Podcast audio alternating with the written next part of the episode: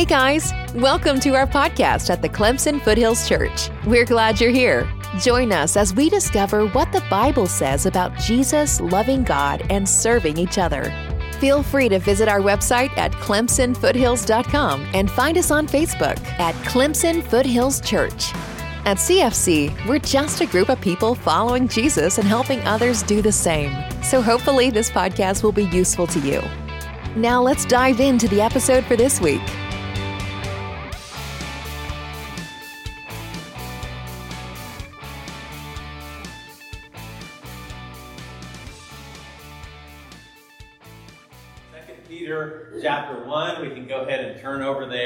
It's uh, man, this is um, th- this is really condensed stuff right here. Okay, is uh, First Peter. I thought, man, you know, this is incredible. I love it. He's teaching us, like, man, how do we live eternal life today, right here? Like, we're not just gutting it out here on earth. And, and he's teaching us how to actually do that. How do we live in a way um, that we can live this kingdom lifestyle? And now, here in, in 2 Peter, it's like the, the author has just doubled down on some really, really good stuff. We talked last week at the park service. We, we made it through about four verses. We're going to be going uh, for the foreseeable future here through this book fairly slowly, okay? Um, but we ran into some really great themes, these huge themes of Peter, even simply really talking to the church and talking to the recipients of this particular letter with the, with the framework of grace and peace being multiplied to you. And as we talked about last week, grace is truly everything that God has given us that we have not merited or earned on our own. It's not this little tiny snippet of, of forgiveness of sins. It's everything. And we couldn't even complete that list, right? We couldn't, if we were to write that list of things that we're going, man, God, you're giving me these things, and I have no way of, of meriting this or earning this or anything like that, okay? Is that list is huge. And Peter's saying, I hope that's multiplied to you. And I hope peace, not just an absence of conflict, but a wholeness in relationships. That relationships are complete and whole in Jesus, right?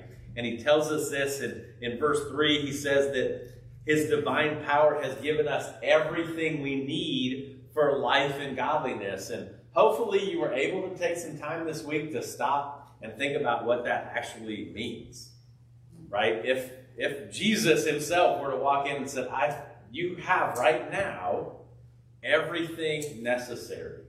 You're not lacking a single thing.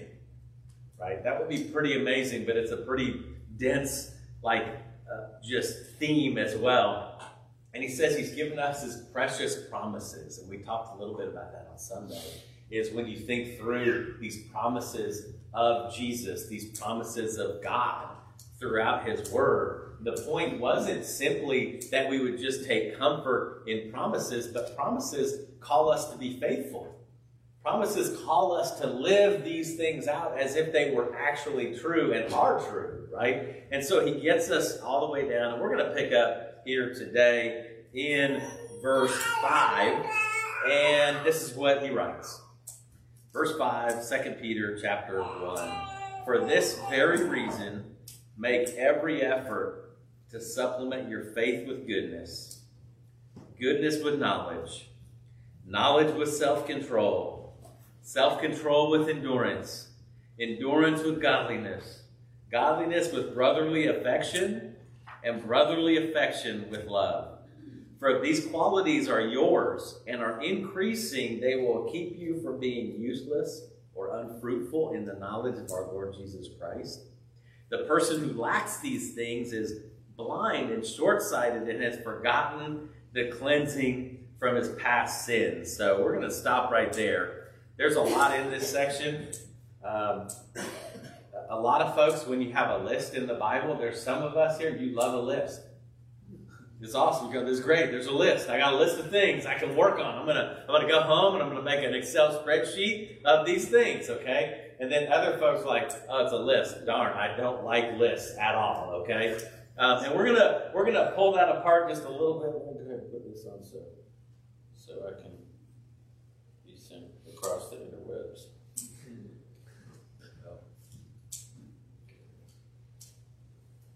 Sorry, bro.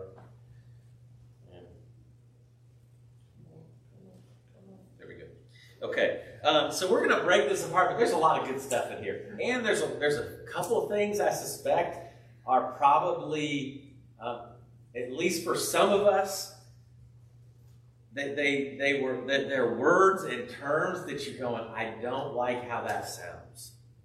Okay, and again, it's okay to have that thought. Okay, the goal isn't to sit here and just go, man, I'm going to sweat this out. Um, but we're gonna we're gonna take our time and we're gonna break this. You know, we're just gonna kind of pull it apart a little bit here. But here's what's interesting about this that we learned. This is a pretty common way of writing, in particular in the early, like first century and late, like you know, first, second, third century BC. And it's really it was it's a farewell letter. This is Peter's farewell letter. Okay, and so you can imagine you have him and he's uh, and and he's going, man, here at the end I want this is what I want to send off for people to know. This is what I want people to remember. This is these are the things that were important to me. Uh, you know, and you can imagine the things we know of Peter of him condensing these things down and going, "This is what I really would love to leave behind for my brothers and sisters right here." And so what does he say? He gives us this whole thing for this very reason, and we already know that that means you got to look up above that for this reason, you know, all these things. But he says this thing right here is to make every effort. Okay? And and and I don't know how that lands with everybody. Okay? I can tell you my history of preaching sermons with this term, make every effort. Okay? I, I, this is like for preachers, this is like low hanging fruit. This is like the idea of going, now, this is where the preacher gets to tell you why you're just not working hard enough. Make every effort, okay? And it's so easy. And again, I'm just telling on myself. I don't know who you're picturing in your mind, but this is like, oh, this is going to be sweet because you can go up there and just riff on this all day about you know what? Because you're not making every effort. That's why. And by golly, get going on that. Would you? I don't care if you think you are, but you aren't. Okay? And it's it's fantastic in a church setting because then everybody feels guilty and they're like, oh man, I'm disappointing God. And can you see how that goes down a really dark path? Okay? And so we're going to attempt to be like inside this passage right here. And what's he actually saying? But I think we're going to have to kind of pull some things apart, like in our own lives as well here. Um, but he's saying this, and here's here's the no-brainer, okay? Is that um, as Peter writes this, he is saying it does require effort to follow Jesus. Okay, and I know, listen, for a lot of us, you're going, yeah, okay, that's a no-brainer. I get it. It, it does require effort. Okay, except we also live in kind of a world that is constantly telling us if you're making any effort spiritually, then you're doing something wrong. Okay, I mean, we have entire like theological doctrines that are surrounding this idea of going, man, if you're giving any kind of effort at all, you're you're doing something wrong. You're not allowing God to work and all these things. But I think we can agree as we read this that Peter is telling us, make every effort. He we can get that idea of going, he's saying, man, it takes and requires some effort. Actually, this word that he's saying right here is live your life in a way that has that it's diligent, right? That's, that, that you are like in full diligence living out your Christian life.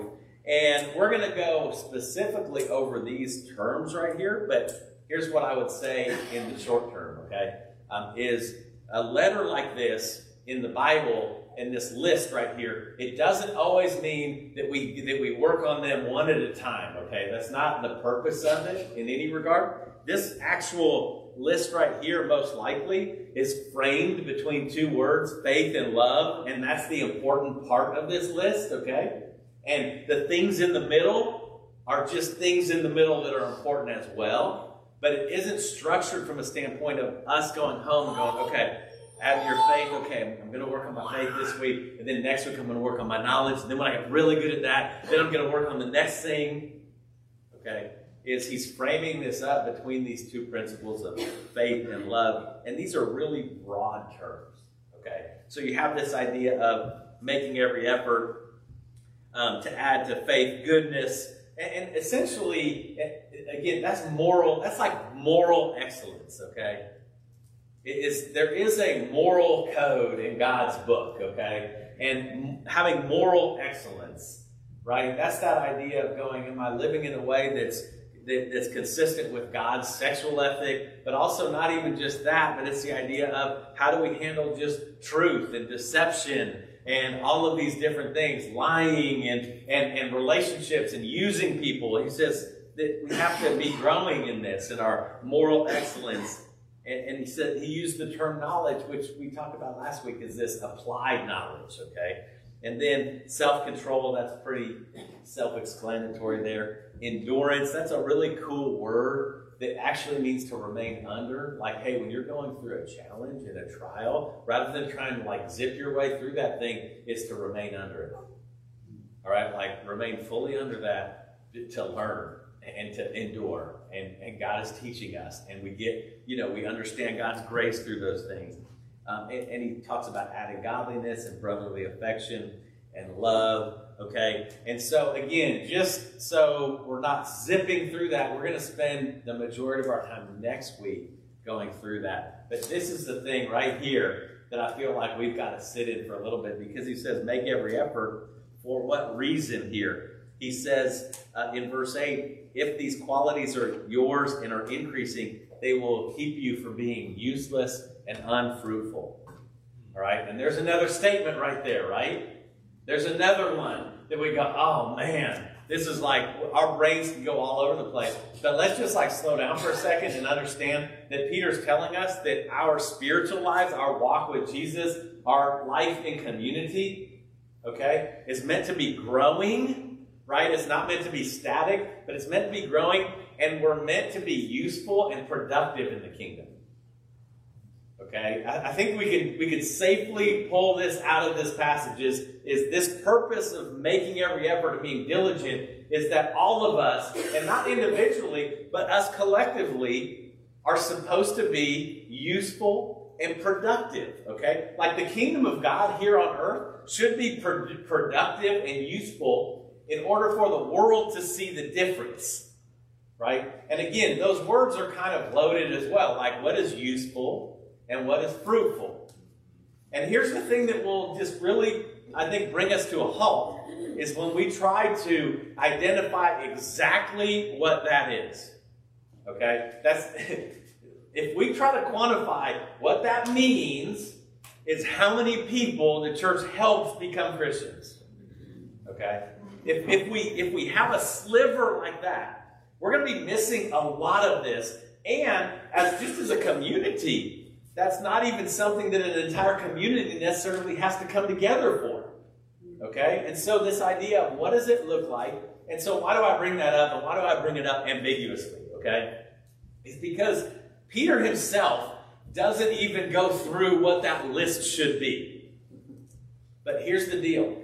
Okay? For us, this is one of those stopping points of where we begin and we should begin. Just this is where prayer begins is what does it mean and what does it look like? And what does Jesus mean?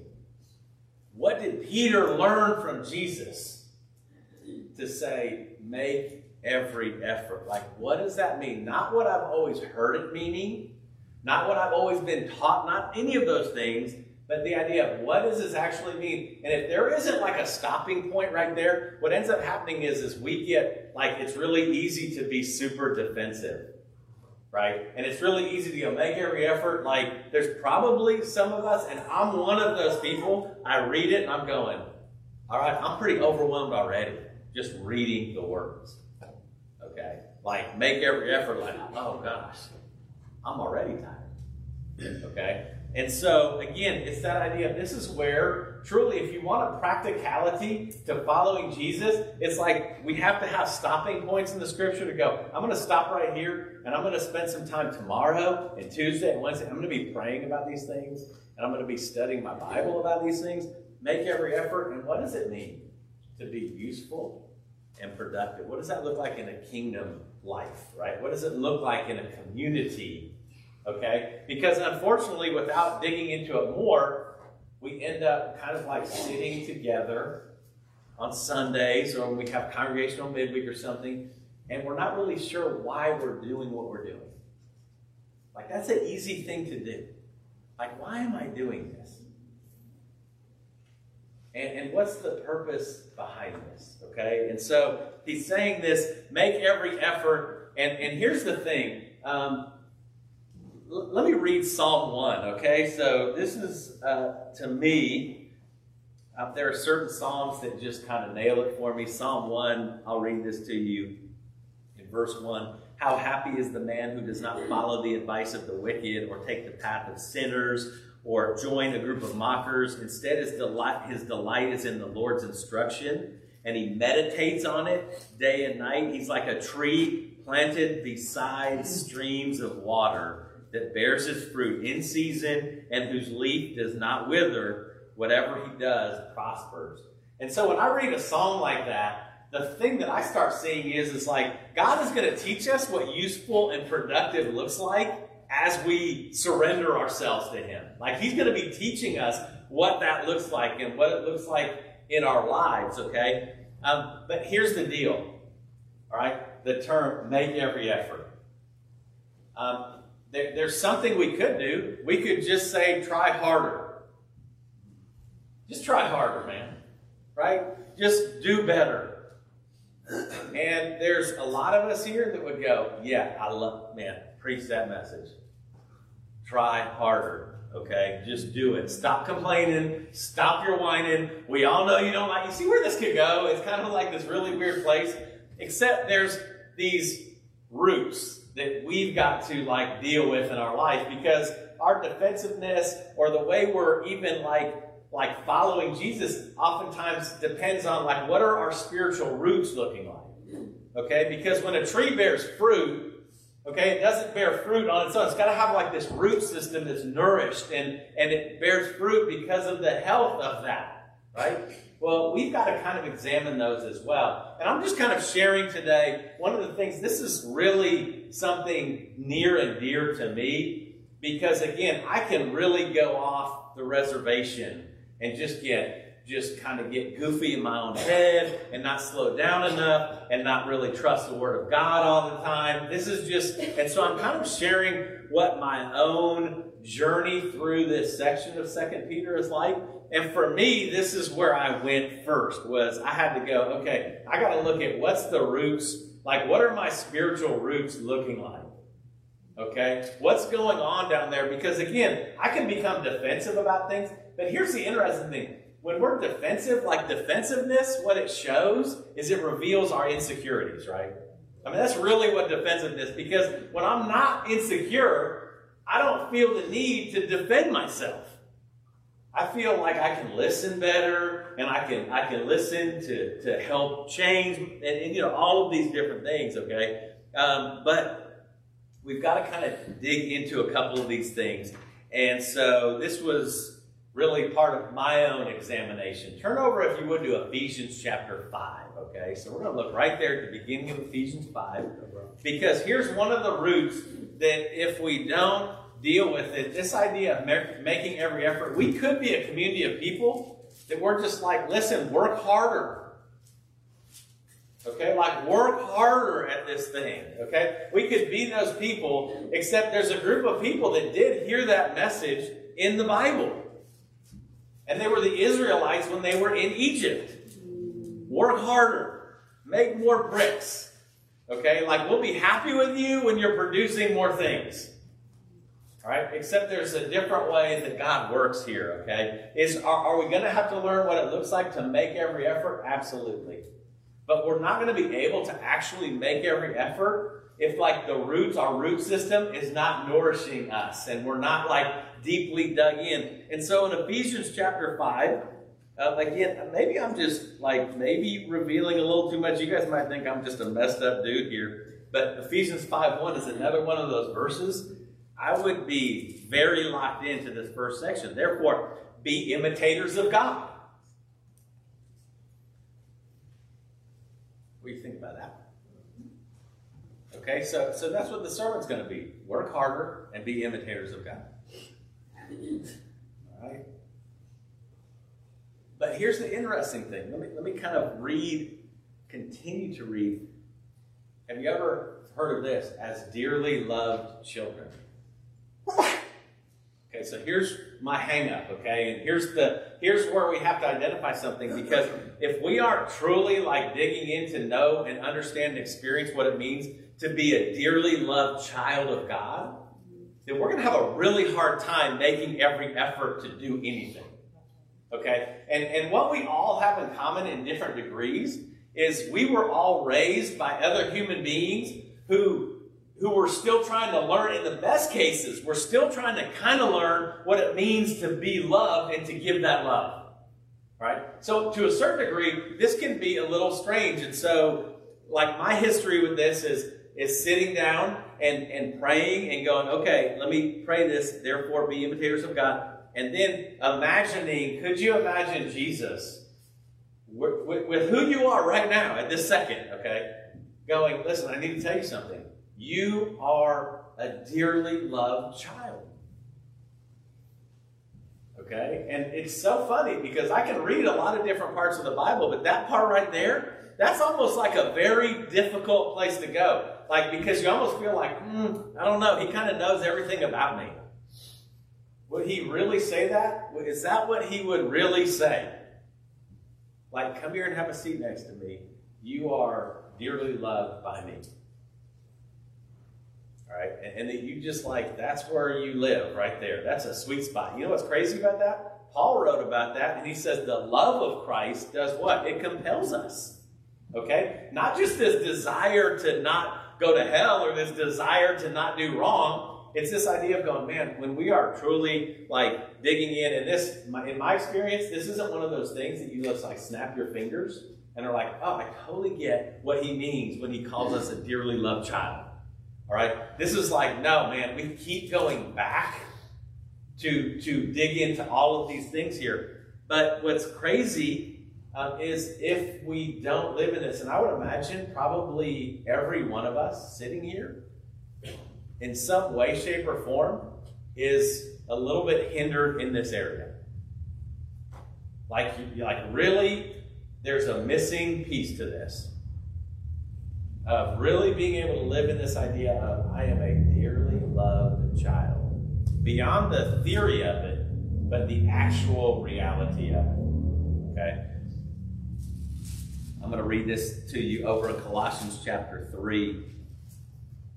Um, he writes this again, okay? He says, Paul writes, Therefore, God's chosen ones, holy and loved, then he tells you to do these things put on heartfelt compassion and kindness and these different things. But holy and dearly loved, that's the norm.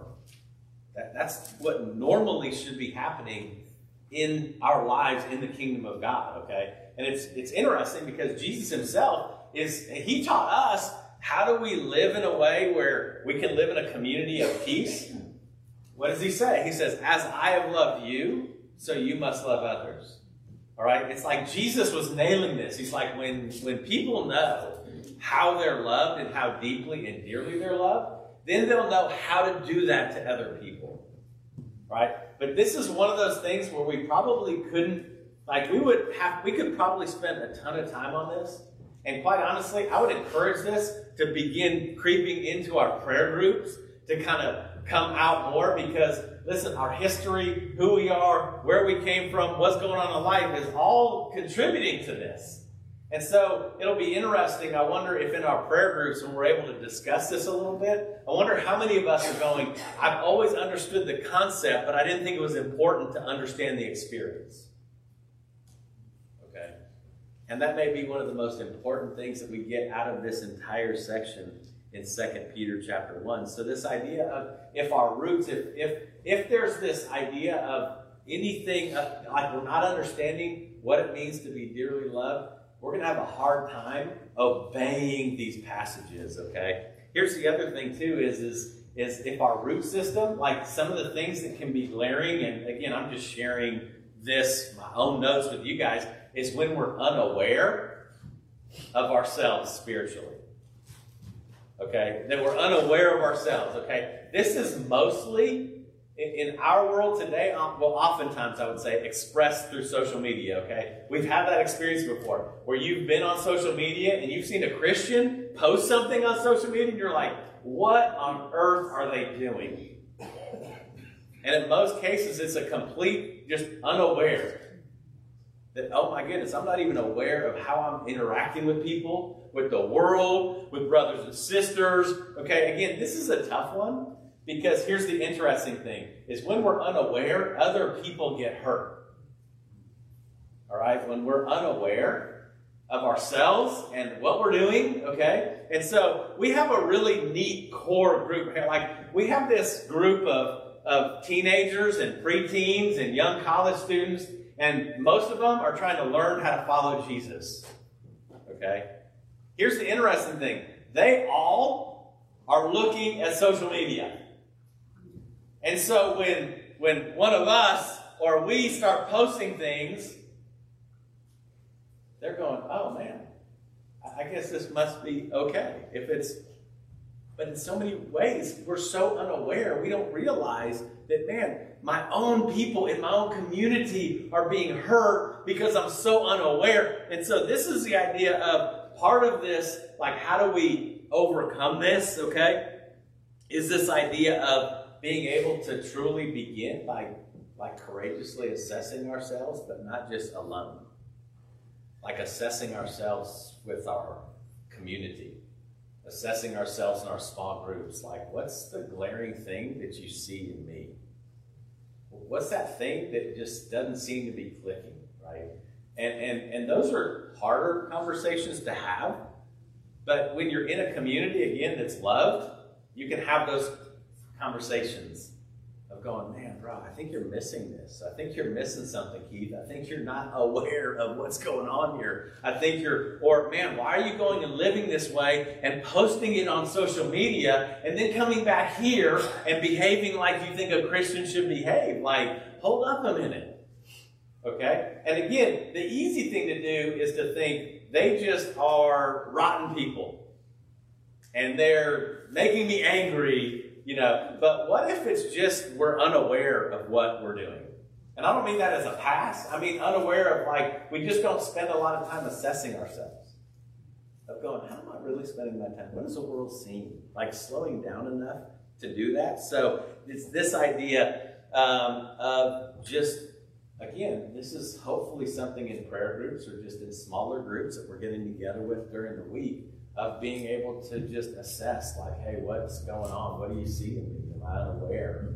Okay, because it's going to be really tough, again, to make every effort if I don't even have an idea what's going on with me and inside of me, right? And so here's the best one of these, okay? And this is this is something that is uh, helpful. I'm learning a little bit more about, but um, it's a misunderstanding of our body. Okay? It's going to make it really hard to make every effort. It's going to be really tough to do that. Even this whole list that he gives us.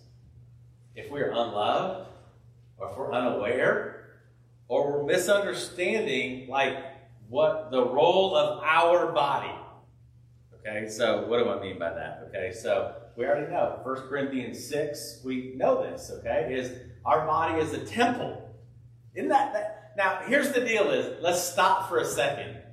Because in general, most of the time, how do we discuss that? Your body's a temple, so don't be sexually immoral. Okay? But stop, just let's like for one second, stop and think about the idea of just the statement. Your body's a temple.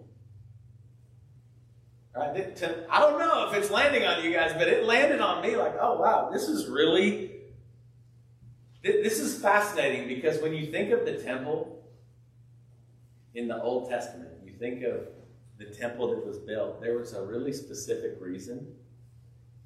And who got to live in that temple? God lived in the temple. That's where God was dwelling among his people.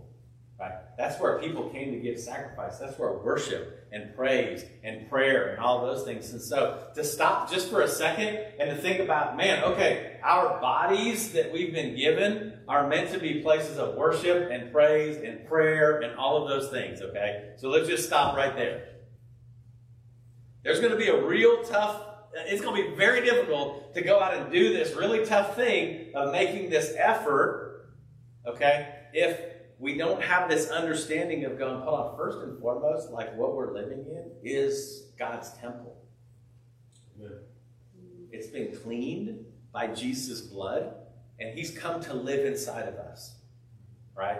And, and that alone, right there, if, if there's ever a tough thing, like my word of the year this year is prayer, that like is really helpful to think about.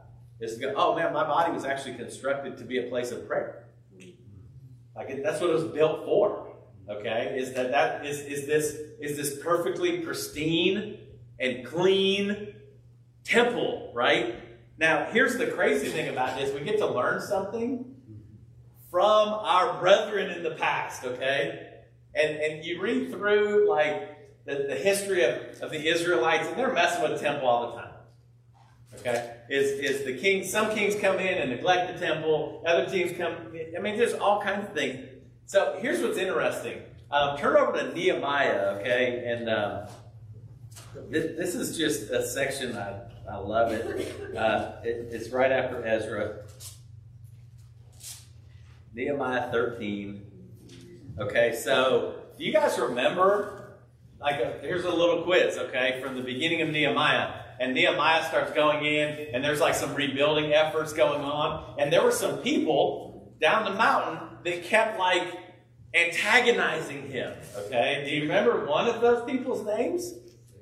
Sanballat. That's exactly right. Okay, and so you have this one guy. He's just a troublemaker. Just like, hey, keep coming down. Come down here and talk to us. He's like totally trying to. In fact, it says they were angry that this rebuilding was going on. Okay? And there was another guy, too. Do you remember? There was actually two other guys, but do you remember either of their names?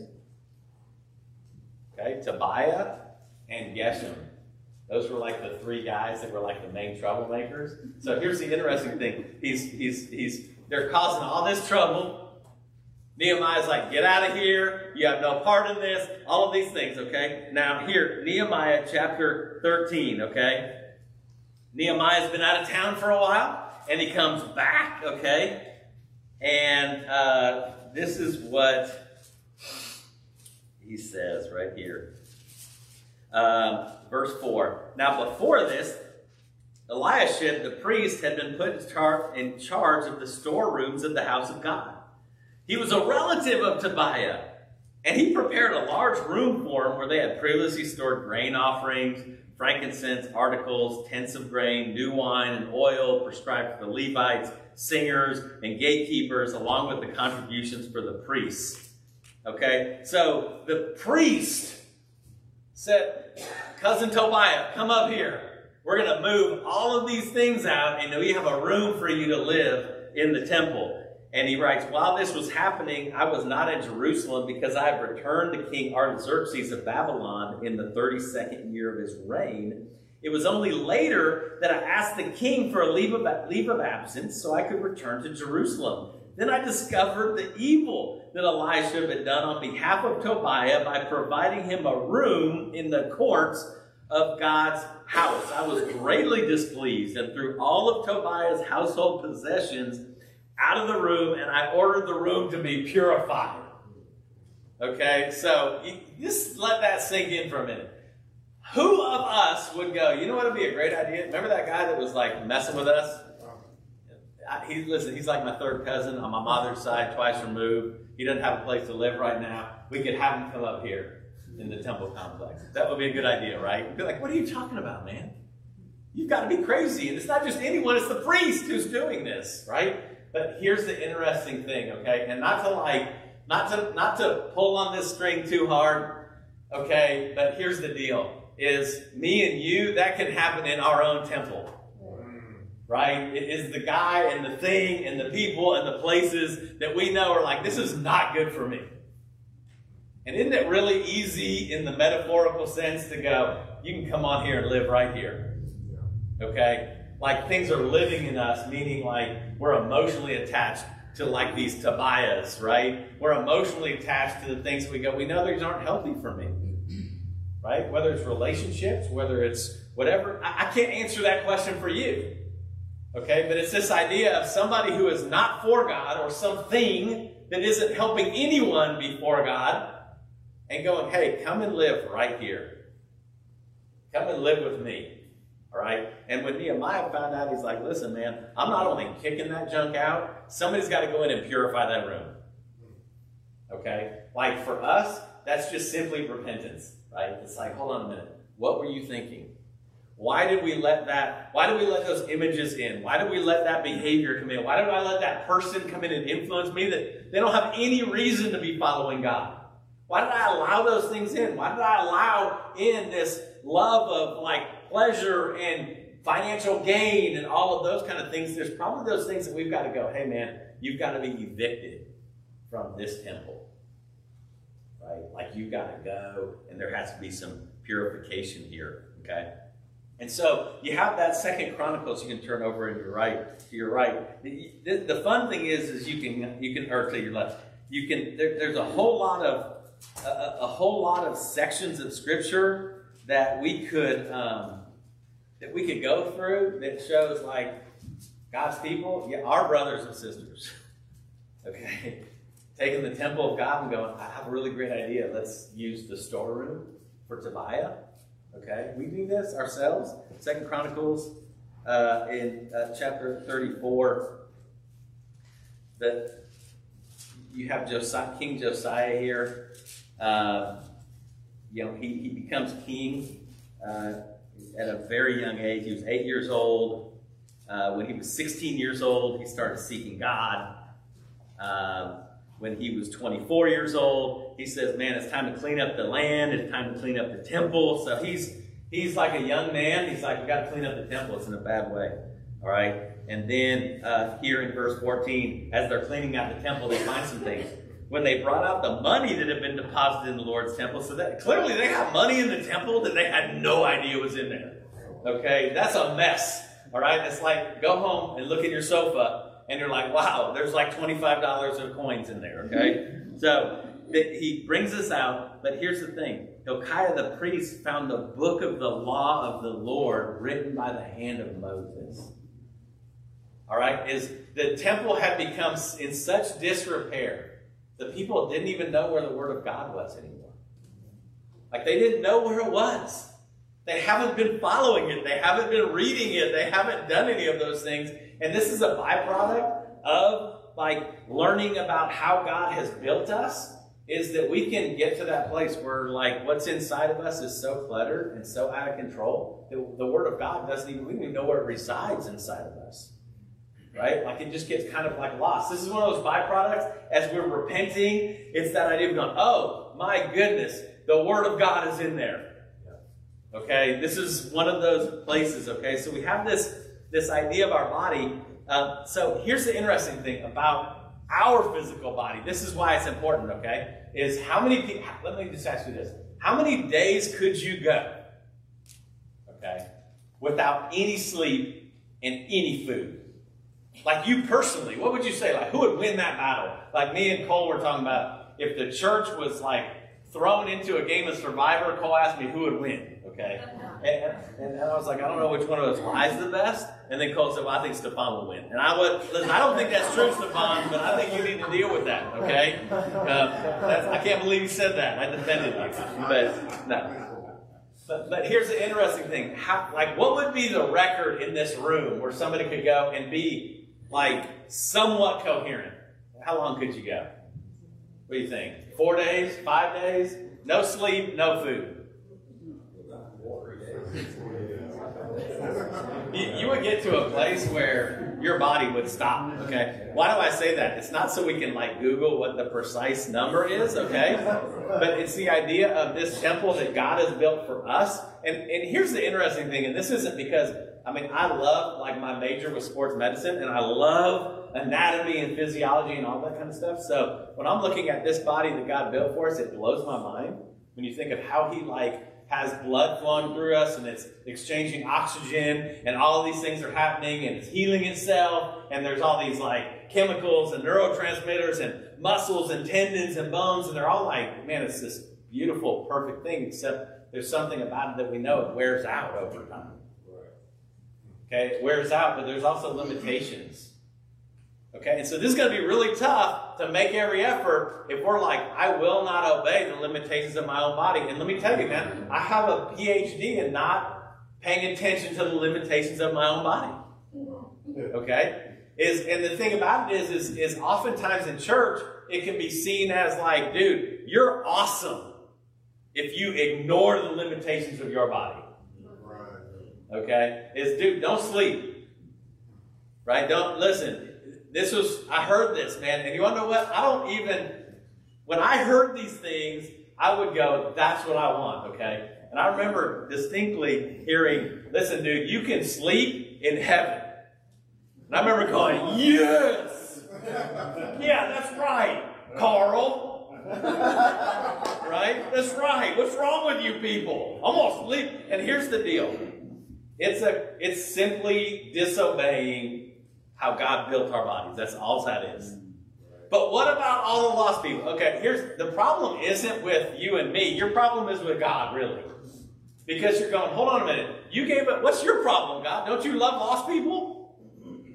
Why do you have to make us sleep? And why do you have to make us eat? Why didn't you do better?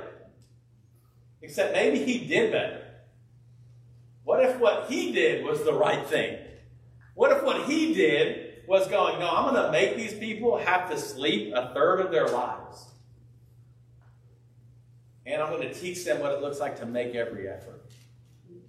And I'm going to make sure that they eat, but they can't just eat Twinkies all the time. And they can't just eat Taco Bell all the time. They're going to have to have some actual, their bodies are going to have to work on decent food, okay? As they get older, at least, right? I mean, it's when you're younger, you can eat anything, okay? But what ends up happening, and I think we've all had these conversations before, we, cut, we like come into the church and we already feel overwhelmed and weary and tired. Right? Like, hey, man, I'm just overwhelmed, I'm weary, I'm tired, but man, I'm going to keep pushing ahead and go, hold on a minute, what if we actually like honored how God built our bodies? This is, listen, dude, this is dangerous. Here's why it's dangerous, okay? Because there, I know there's somebody in here and you're going, you want to know what? That's exactly my point. I am doing everything I want to do, when I want to do it, how I want to do it, and that's how it's going to be. Okay? And, and maybe and it's working out for me really Right, there you go. Like, listen, Byron, I didn't want to make eye contact with you, but you know, we're on the same page. But but really it's one of those things where could you hear something and go completely off the rails? Of course you can. Right? But that's a that's why each one of us we're gonna have to give an account. Okay, we, we can't not teach this stuff because somebody might go off the reservation and become like just some selfish, self absorbed, like, you know, I'm just going to sleep and have vacation and, you know, all that kind of stuff. Right? But if we honor, we learn to do this, I think when we start reading passages like make every effort, then we're going to be able to go, oh man, that's what that means. And there's like life in that. Like, that's interesting. Jesus teaches that we should be living like with life, okay? And so I, this is again, I'm just kind of sharing from my own things, okay, is when we're not honoring, um, depriving ourselves of sleep. And, and I get it. Like there's some of you, you think you need 14 hours of sleep a night, and you know. Okay? Know you, you know you don't. Okay? Be more aware. Okay? But but the thing about this is if you're living on five and six hours of sleep, you're probably not doing well either. You're probably not doing well.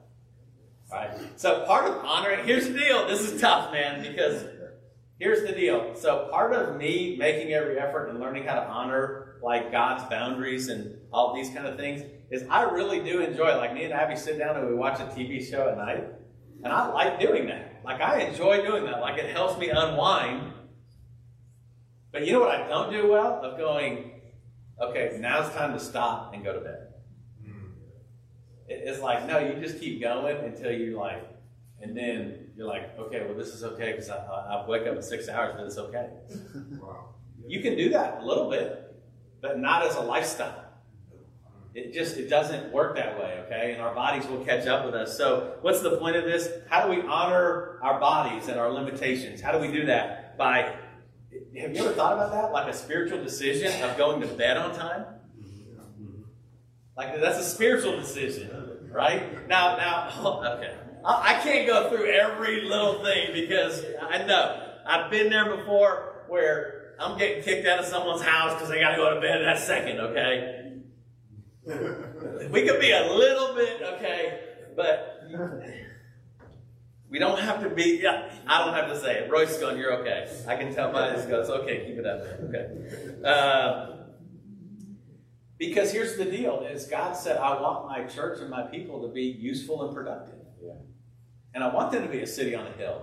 But but maybe it's not that we're looking like the world in terms of like sin, but what if we're looking like the world in terms of just being worn out, depleted, and overwhelmed? Okay? I mean, what if that was it, where the world's going, I'm not going there because they're just going to have me do more oh, of what I'm already doing, okay? And so, where are we going to stop this right here, okay? Is is this place is it's going to be really important for us to pay attention when we're overwhelmed and tired and upset and like barely making it because that's going to lead us into learning like okay what are the things that need to go in my life that, that's going to help us to do this okay uh, so but before we finish i've got to just say this okay we, we've got to dovetail into next week of this idea of making every effort. And I want to just give a little bit on that, okay? This idea of making every effort. You know what's interesting? If you're sick or you're injured, you can make every effort. A lot of times we think make every effort is like only the dudes like like Jessica and Adam doing the mud run, you know, and it's like, dude, that's you got to be able to do that and climb things and get bruises all over your body, and that's make every effort. Except what's interesting is that if you go to Dr. Tony, okay, and you have like a blown out knee, she doesn't expect you to come in and perform like a healthy athlete. But you know what? Making every effort is you got to show up. Like that's part of it. If you don't come to therapy, you're not making every effort. Okay? Because she's not. Why I say that is because sometimes we think, man, I'm kind of sick spiritually, or I'm injured spiritually, I'm hurt spiritually, or something like that, and go, I just can't make every effort. But the real reason is, I mean, the truth is we can in whatever state we find ourselves. Because making every effort might mean, you know what, I can go to bed on time, and I can wake up in the morning, and I can be in my Bible, and I can pray. That, that may be, in some cases, where we find ourselves. Okay? And you may be overwhelmed and tired and all these things. I mean, we've had a plethora of babies born. It's tiring to carry one of those little things, huh? And it wears you out. And why I say that, Liz, is like work harder, would you? Okay? And, and, but here's the thing is, is we find ourselves in different places, and that idea of, of if we hear this, make every effort, and we're not like grounded spiritually, then we can go into really weird places of guilt, and then we feel like, oh man, God doesn't love me, and He's not going to be with me, and all these things. Instead of going, man, I may be in a place where I've got to figure out what does make every effort look like right here, right now. And am I even doing that? Okay. The simplest thing. So whether we're sick and injured, whether we're older and slower. Yeah. Did you say Byron? Oh, I, I, thought you said that. Byron, you need to talk with Stefan, okay? He's causing trouble, man. He's causing trouble. Um, but, but here's the thing is, you can be young, but, but ultimately, I think what we're going to learn as we do this is that we are like really chasing life at breakneck speed to get riches and luxuries and a lot of things that are really great things that God does give to our world, but they're overwhelming us. And then it's like, oh, and you want me to be useful and productive in the kingdom of God? Okay, this is going to help hopefully identify these things.